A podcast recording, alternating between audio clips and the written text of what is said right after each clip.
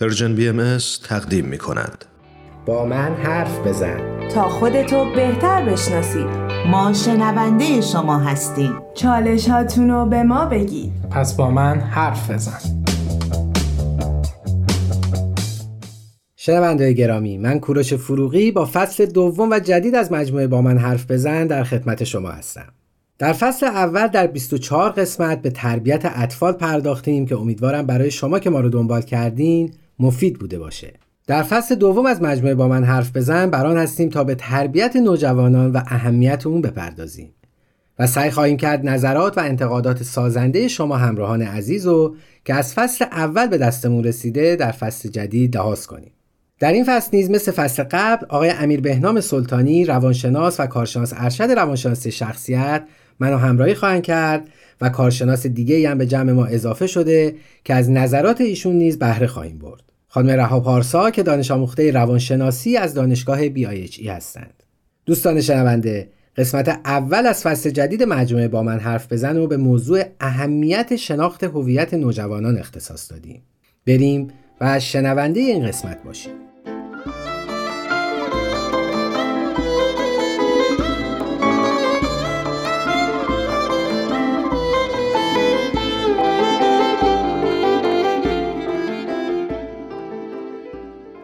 عرض ادب و احترام دارم خدمت شنوندگان عزیز. خیلی خوشحالم که به جمع شما اضافه شدم. ممنونم که منو دعوت کردید. امیدوارم که این برنامه هم مثل برنامه های قبلی بتونه مفید باشه براتون. عرض ادب خدمت همه شنوندگان عزیز. خیلی خوشحالم که باز هم در خدمتتون هستم. با سری جدید برنامه با من حرف بزن. در سری قبل با موضوع تربیت فرزند در رابطه با کودکان توی 24 قسمت برنامه رو پیش بردیم. امیدوارم که توی این 24 قسمت تونسته باشیم نکات مفیدی رو به شما ارائه داده باشیم. توی سری جدید که در رابطه نوجوانان می‌خوایم صحبت بکنیم امیدوارم که بتونیم در کنار همدیگه مطالب رو همون جوری که سری پیش پیش بردیم این سری هم بتونیم همون روند رو ادامه بدیم و مفید فایده واقع بشه واسه شما عزیزان. خیلی ممنون مرسی. منم خیلی خوشحالم که در کنار شما هستم آقای سلطانی و خیر مقدم میگم بهتون خانم پارسا. مرسی دعوت هم پذیرفتیم و در سری جدید برنامه با من حرف بزن با موضوع نوجوانان در خدمتون هستیم. طبق مشورتی که با هم کردیم قرار شد که قسمت اول رو اختصاص بدیم به موضوع شناخت هویت نوجوان. در خدمتون هستم بفرمایید. زنده باشین. آقای فروغی من اگه بخوام رو صحبت بکنم قبل از اینکه بخوام راجع به هویت نوجوان صحبت بکنیم. بذارید ببینیم اصلا نوجوان کی هستش؟ به چه سنی میگن نوجوانی و چه چیزهایی در این دوره سنی وجود داره؟ بیاید از اول شروع بکنیم. نوجوان کیه؟ در کل به دوره بین کودکی و بزرگسالی یا به عبارتی به دوره انتقال بین کودکی و بزرگسالی دوره نوجوانی گفته میشه. تقریبا می‌تونیم بگیم روانشناسان رشدی اکثرا میگه از 11 سالگی شروع میشه ولی خب بسته به فرهنگ به اقتصاد به جامعه به آب و هوا حتی. و موارد این چنینی می‌تونه شروع سن نوجوانی تغییر پیدا بکنه. یعنی قاطع نمی‌تونیم بگیم که از 11 سالگی شروع میشه. ولی به صورت کلی بخوایم یه دونه عدد بسش بذاریم همون 11 سالگی تقریبا می‌تونیم بگیم سن مناسبی هستش. و تا چه سنی ادامه داره؟ راجع به اینم دقیقا بسته به همون تغییرات جامعه اقتصاد فرهنگ. ممکنه این سن طولانی باشه یا حتی کوتاه باشه. برای همین جوری بخوایم راجع به صحبت بکنیم بین 11 تا 18 سالگی تقریبا یه بازه سنی مناسب واسه نوجوانیه. امیدوارم تو این برنامه بتونیم یه تصویری ارائه بدیم از نوجوان که والدین خودشون متوجه بشن که فرزندشون به سن نوجوانی رسیده. دقیقا. در ادامه صحبت های آقای سلطانی که در مورد اینکه نوجوان کی هستش اصلا. من می‌خوام اینجا بگم که یک سری ویژگی ها مشخصه یه نوجوانه که باعث میشه که والدین تشخیص بدن که آیا کودکشون به سن نوجوانی رسیده یا نه. حالا این ویژگی ها چی می‌تونه باشه؟ که یکیشو آقای سلطانی تقریبا توضیح دادن. همون مرحله انتقال هستش یعنی انتقال از دوره کودکی به بزرگسالی. میونه این دوتا دوره قرار داره. یعنی اون نوجوان ما یه وقتایی حس می‌کنه که کودکه یه وقتایی هم اصلا حس نمی‌کنه که کودکه. یعنی فکر می‌کنه که به بلوغ کامل رسیده اما اینطوری نیستش. یکی دیگه از ویژگی هاش هم دوره نوجوانی می‌تونیم به مرحله تغییراتشون اشاره بکنیم که نوجوان چه تغییرات جسمی، فیزیکی، جنسی، عاطفی می‌کنه حتی. به غیر از این موارد هم یکی دیگه از ویژگیهایی که میشه بهش اشاره کرد حس استقلال طلبی نوجوان هستش که نوجوان دیگه اون احساس وابستگی رو به والدین حس نمی‌کنه. یعنی دوست داره بره دنیای بیرون رو کشف و شهود بکنه بره دنبال استقلال خودش بگرده. ممنون خانم پارسا. بله در رابطه دوره انتقال که باید بگیم انتقال بین کودکی بزرگسالی که راجبشون مفصل صحبت کردن خانم پارسا. در تا مرحله تغییرات تغییرات زیاد و عمده هستش. یکی از راحت راه تشخیص والدین از همین طریق هستش. تغییراتی که توی فیزیولوژی دختر و پسر به وجود میاد که واضح هم از رشد قد. افزایش وزن استخون بندی که تغییراتی توش به وجود میاد. مثلا توی پسرا می‌تونیم راجع به هورموناشون صحبت بکنیم که افزایش سری هورمونا باعث در آوردن ریش و سیبیلشون میشه و حتی موهای اضافه که در میارن. راجع به دخترها می‌تونیم از رشد و افزایش سینه هاشون و بزرگ شدن لگنشون می‌تونیم نام ببریم. این رشد فیزیولوژی هستش که توی دخترها و پسرها به وجود میاد که البته یکی از ویژگی هایی هستش که جنسیت رو تقریبا به صورت کاملی از همدیگه جدا می‌کنه بین دختر و پسر. ببخشید قبل از اینکه بریم به حالت بعدی برسیم یه سوال برام پیش اومد. آیا این تغییرات لازم و ملزوم هم یعنی حتما وقتی تغییر فیزیکی رخ میده از لحاظ روانی هم به اون بلوغ رسیدن؟ لزوما نه چون خیلی پیش میادش که از نظر جسمی این رشد صورت گرفته و از نظر روانی از نظر اجتماعی و از نظر عاطفی این رشد صورت نگرفته و حتی بالعکسش هم ممکن اتفاق بیفته که از نظر اجتماعی از نظر روانی عاطفی این بلوغش شروع شده و شکل گرفته در صورتی که از نظر فیزیولوژی همچنان جسه همون جسه کودک باقی مونده. ولی خیلی تفاوت بارزی ندارن. یعنی تقریبا می‌تونیم بگیم توی بازه زمانی یکسان بین خیلی با هم فاصله نه نه خیلی نه در حالت نرمال البته بله. یعنی ممکن هم هستش استثناءاتی باشه. بله بله قطعا بله.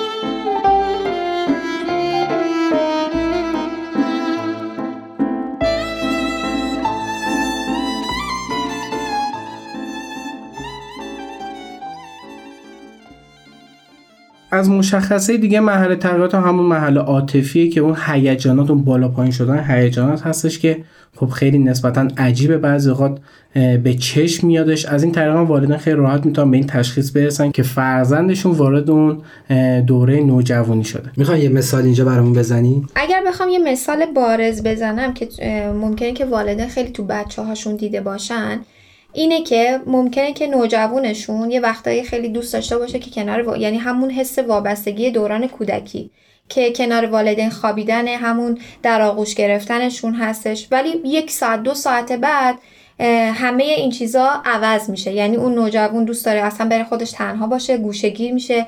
حالت خلقی یکسان نداره. یعنی مدام دچار نوسان میشن. بله من اینو کاملا درک می‌کنم چون خودم دو تا نوجوان داشتم که البته الان جوان شدن بله کاملا این حالات بوده و فکر کنم برای اکثر والدین و بزرگترها این حالت ملموس. بله دقیقا چون مثال خوب واسه همین مرحله تغییرات و بالا پایین شدن حالت های عاطفی. دقیقا همینطوره. راجع به استقلال هم که خب توضیحات کامل فکر می‌کنم می‌دونیم که تو این دوره دوست دارن مستقل باشن ولی خب همچنان یه سری وابستگی دارن همونطوری که خانم پاسا فرمودن و این قائله به صورت سینوسی خیلی بالا پایین میشه و مشخص نیست دقیقا چی می‌خواد دقیقا می‌خواد مستقل باشه یا نمی‌خواد همچنان مستقل باشه وابسته باشه.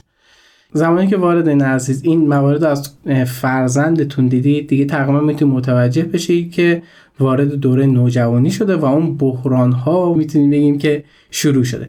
لزوما نمی‌تونیم بگیم که این دوره خیلی دوره پر آشوبیه و خیلی همش همه چیز می‌تونه بد پیش بره. ولی خب یه سری چالش ها هستش یه سری بحران ها هستش که با کمک شما قطعا می‌تونه به حداقل برسه. فشارهای بلوغ یه جورایی می‌تونیم بگیم که بیشتر به خود نوجوان آسیب زننده است. یعنی چی؟ یعنی اینکه به فرض اگه کودکتون یه اشتباهی مرتکب بشه شاید شما به عنوان والدین خیلی بهش خورده نگیر ایراد نگیر ولی به محض اینکه اون حالتهای فیزیولوژی تو بدنش به وجود میاد انگار قدش بلندتر میشه انگار عقلش یکم کاملتر میشه انتظارات بالاتر میره. پس قاعدتا اون اشتباهی که نوجوان می‌کنه دیگه یه ذره نابخشودنی تر میشه. این یکی از همون فشارهایی هستش که به نوجوان می‌تونه وارد بشه. یعنی همچنان ذهنش داره مثل کودک کار می‌کنه ممکنه اشتباه بکنه ولی این اشتباه باعث سرزنش بیشتر از طرف جامعه میشه. حتی توی مدرسه و همسالا هم می‌تونه این فشارها ادامه دار باشه. مثلا از این طریق که بلوغ توی پسرها اگه خیلی دیر رست باشه توی مدرسه خیلی تحت فشار ممکنه قرار بگیرن. ممکنه از طریق دوستان مورد تمسخر قرار بگیرن که قدش همچنان کوتاه مونده یا ریش و سیبیلش در نیامده. پس این یکی دیگه از بحرانهایی می‌تونه باشه که از طریق همسالان می‌تونه بهش وارد بشه. و دقیقا عکس همین موردم تو مدرسه دخترانه به وجود میاد. یعنی دختری که بلوغ زودرس داشته باشه و قدش زود بلند بشه قاعدتا یکم شاید ترد شده به نظر بیاد از نظر دوستان و همسران. پس اون دخترم می‌تونه تحت فشار باشه و این بحران رو تجربه بکنه. نقش ما والدین قاعدتا خیلی می‌تونه سنگین باشه توی این مورد که این بحران رو بخوایم به حداقل البته ما والدین و مربیان و همه بزرگسالان. دقیقا دقیقا. زمانی که داشتم خودم برای برنامه آماده می‌کردم به دو جنبندی رسیدم. یعنی گویا دو جور نوجوان رو می‌بینن. یه دسته متاسفانه نوجوان خیلی خیلی سردرگم و پرآشوب و بی و خودبین می‌بینن و در مقابلش دسته دیگه هستن که خیلی ادالتخواه مشتاق آموختن و در آرزوی ساختن دنیای بهتر. حالا به نظر شما آیا اصلا نوجوان در این دو دسته تقسیم میشه؟ و خب مثلا اون دسته اول که نوجوان خیلی خودبین می‌دیدن و بی و پرآشوب پسندیده نیست و حتما دوست داریم که نوجوانمون در دسته دوم قرار بگیره. و چیکار بکنیم که نوجوان ما در دسته دوم قرار بگیره نه در دسته اول؟ آقای فروغی سوالتون خیلی بجا بود چون که نوجوان توی دو دستش هم می‌تونه قرار بگیره. یعنی جایگاه مطلقی نداره. صفر و صد نیست. دقیقا دقیقا نمی‌تونیم توی جایگاه قرارش بدیم. که باز بر برمیگرده به اون سوالی که من کیستم. یعنی این سوالیه که همه آدم ها تو وقتی که نوجوان میشن از خودشون می‌پرسن. برای چی؟ برای اینکه هویت خودشون رو پیدا بکنن. که ببینن که من اصلا از کجا اومدم توی این جهان هستی؟ دنبال چی میگردم؟ برای چه کاری؟ یعنی چه نقشی می‌خوام ایفا بکنم؟ و به کجا می‌خوام برم؟ حالا اگر یک نوجوانی بتونه که یه پاسخ درست و صحیحی به این سوالاتی که مطرح شده تو ذهنش بده در آینده هم می‌تونه توی همین اون جنبه که شما گفتید عدالتخواه و نودوست و اینها قرار بگیره.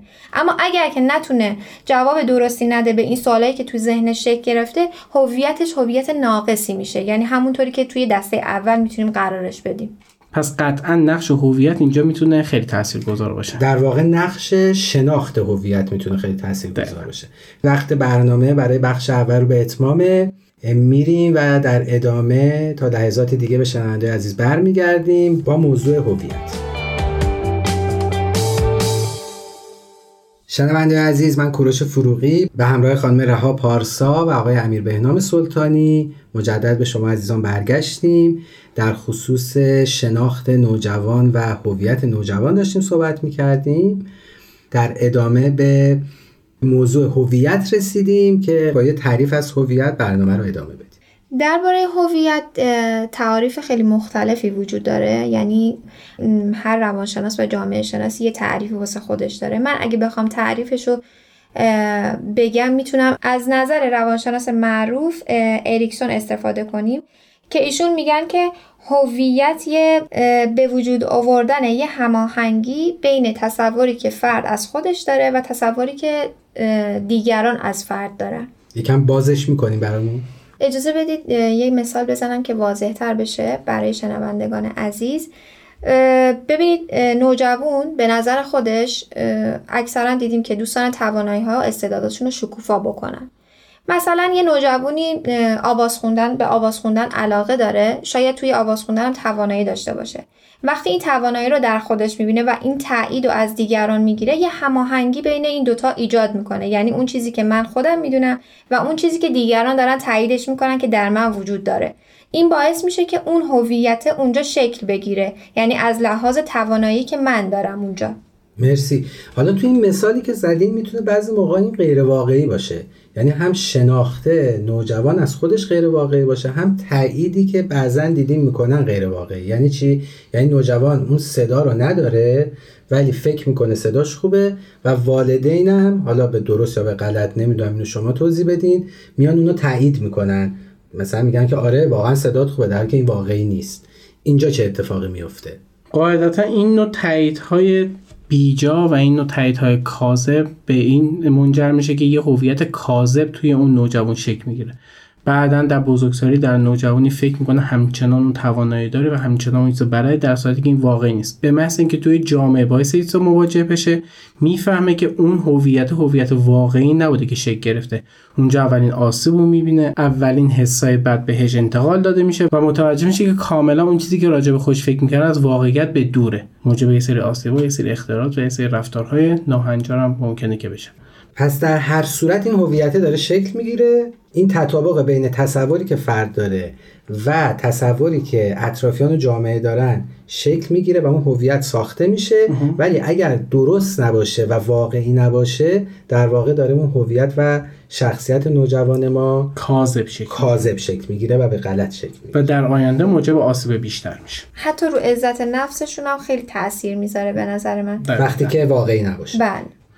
حالا اینکه بخوام بدونیم چطوری این هویت شکل می‌گیره تقریبا می‌تونیم بگیم بر اساس گذشته خود اون نوجوان بر اساس والدینش بر اساس اطرافیانش بر اساس باورها باید و نبایدها اون هویت توی نوجوان پدیدار میشه. مثلا شما فکر بکنید که توی کودکی به اون نوجوان والدینش گفتن که تو خیلی صادقی خیلی راستگو هستی و خیلی کار درستی می‌تونی انجام بدی. قاعدتا زمانی که به نوجوانی می‌رسه اون کودک احساس می‌کنی یکی از همون چارچوباش می‌تونه باشه. پس این زمینه می‌تونه خیلی تاثیرگذار باشه توی شکلگیری هویتش. حالا نوجوان میاد توی همون چارچوب می‌خواد خودشو بازنگری کنه. یعنی تا قبل از اون والدین بهش گفتن تو چی هستی؟ از اینجا به بعد که هویتش می‌خواد شکل بگیره خودش خودشو می‌خواد بیاد محک بزنه. چطوری؟ میره توی جامعه راجب صادق بودن نبودن خودش یه سری چالش ها واسه خودش ایجاد می‌کنه. مثلا یه جاهای عدم صداقت دیگران رو می‌بینه بعضی خود ممکنه خودش حتی عدم صداقت رو یه جاهای انتقال بده به دیگران. بعد ممکنه پیامد این رفتار بعد متوجهش بشه. این میشه که اون چارچوبه به صورت واقعی شکل می‌گیره.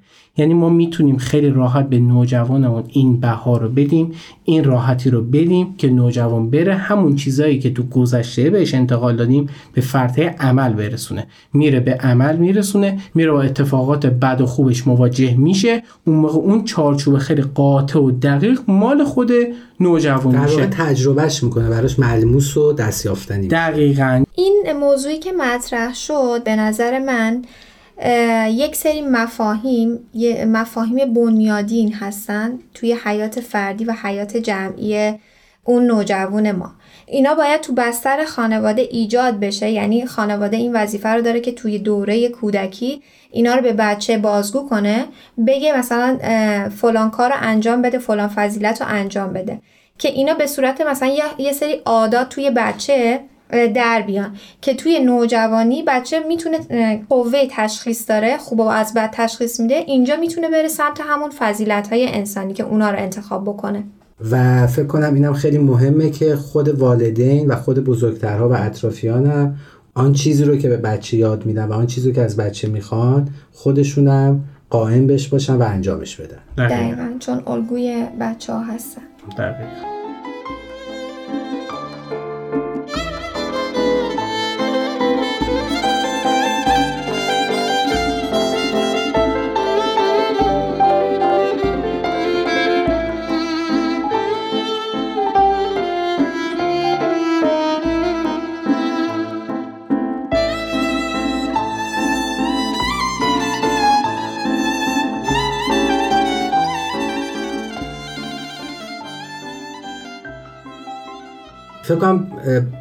بحث و صحبتمون وارد راهکارها شدیم.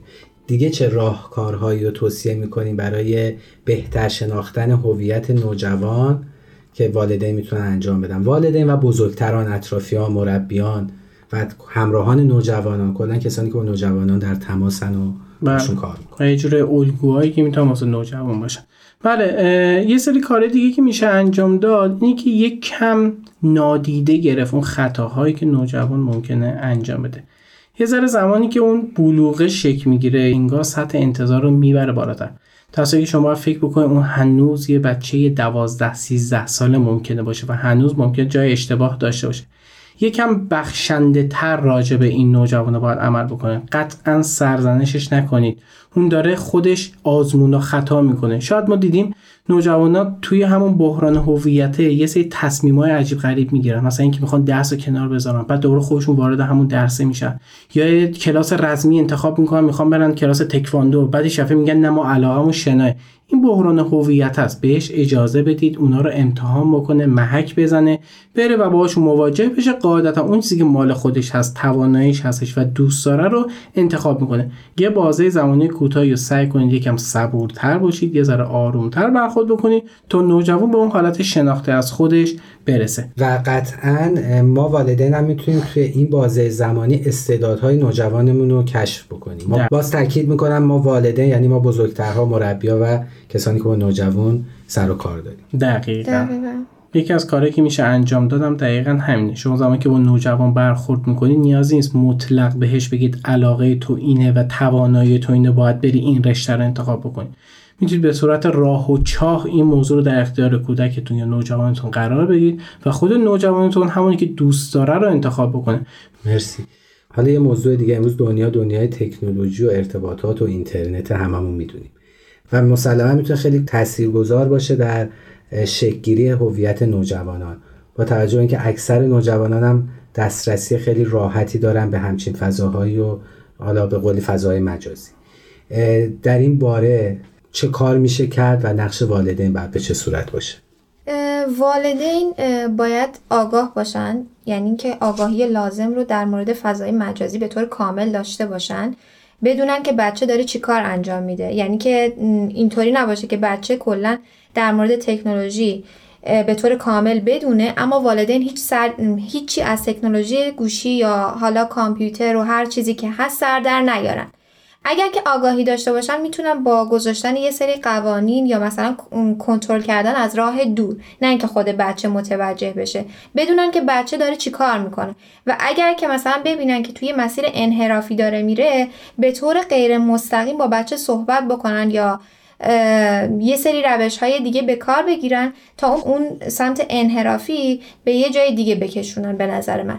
خب وقتمون رو به اتمامه برای جمعبندی این سوال رو بپرسم که نوجوانی که یک شناخت صحیح و درستی از خودش داره در آینده چه تأثیری می‌تونه بر خودش و مخصوصا بر جامعهش بذاره؟ بله قطعا تاثیرات زیادی می‌تونه داشته باشه. خیلی خوبه که ما کمک بکنیم که هویت سالم بچهمون فرزندمون نوجوانمون شک بگیره و اون ادامه دار باشه. چرا که با داشتن اون هویت کامل و سالمه قطعا نوجوان شما زمانی که به سن بیشتر مثل همون جوانی برسه یا همون اواخر نوجوانی برسه اون موقع می‌تونه ازش استفاده بکنه در رابطه با اینکه راحت تر نبگه. راجع اون چارچوبی که صحبت کردیم نوجوان را واسه خودش می‌سازه. قاعدتا اگه چیزی خارج از اون چارچوب هویتش باشه شاید نپذیرتش و شاید خیلی سخت بتونه از اون به عنوان مسئله شخصیش استفاده بکنه. پس خیلی راحت تر می‌تونه توی برخورد با مانع هایی که وجود داره چیزای سختی که وجود داره چیزای بدی که تو جامعه وجود داره خیلی راحت تر می‌تونه اونا رو کنار بزنه و همون کارهایی که راجع به خودش می‌دونه پیش ببره. شما در نظر بگیرید نوجوانی که هویت درستی نداره و دقیقا نمی‌دونه کی هستش. فکر می‌کنه تو جوانی چه اتفاقی واسش میفته دقیقا نمی‌دونه چی می‌خواد چه هدفی رو دنبال بکنه. پس یه آدم بی هدف و بلا تکلیفی میشه که متوجه نیستش دقیقا می‌خواد به کدوم سمت بره. یه روزی بیدار میشه علاقش یه چیز تمایلاتش یه چیز هدفش یه چیز یه روز دیگه بیدار میشه و تمایلات و هدفش کلا فرق می‌کنه. و تأثیری که رو جامعه می‌تونه بذاره اینه که نوجوانی که هویت خودش رو می‌شناسه می‌دونه که برای چی توی این دنیا توی این جایگاه هستن قرار داره توی حالا هر جایگاه و موقعیتی که هستش معنای زندگیش رو پیدا می‌کنه و می‌تونه اونطوری تاثیر مثبتش رو روی جامعه و اطرافیانش بذاره. خیلی ممنون. مرسی. ممنون ازتون. شاد باشید. تا برنامه بعدی خدا نگهدارتون.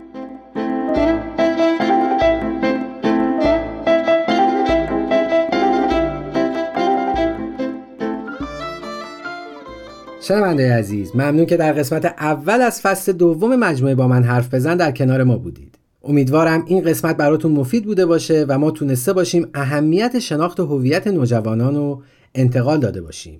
موضوعی که بیشک برای تربیت این بازه سنی بسیار مهم و کلیدیه. عزیزان ممنون میشم اگه این برنامه براتون یادگیری داشت اونو با دوستانتون نیز به اشتراک بذارین و فراموش نکنین که ما همواره مشتاق و منتظر شنیدن نظرات و انتقادات سازنده شما هستیم. و اگه سوالی در خصوص موضوع برنامه داشتین می‌تونین با ما در میون بذارین تا در اولین فرصت پاسخگو باشیم. عزیزان در کنار فیسبوک، تلگرام و اینستاگرام Persian BMS یکی دیگه از راه های ارتباط با ما واتساپ Persian BMS به شماره 201 240 560 24 14 تلاش کنیم تا فردایی بهتر از دیروز بسازیم. تهیه شده در پرژن BMS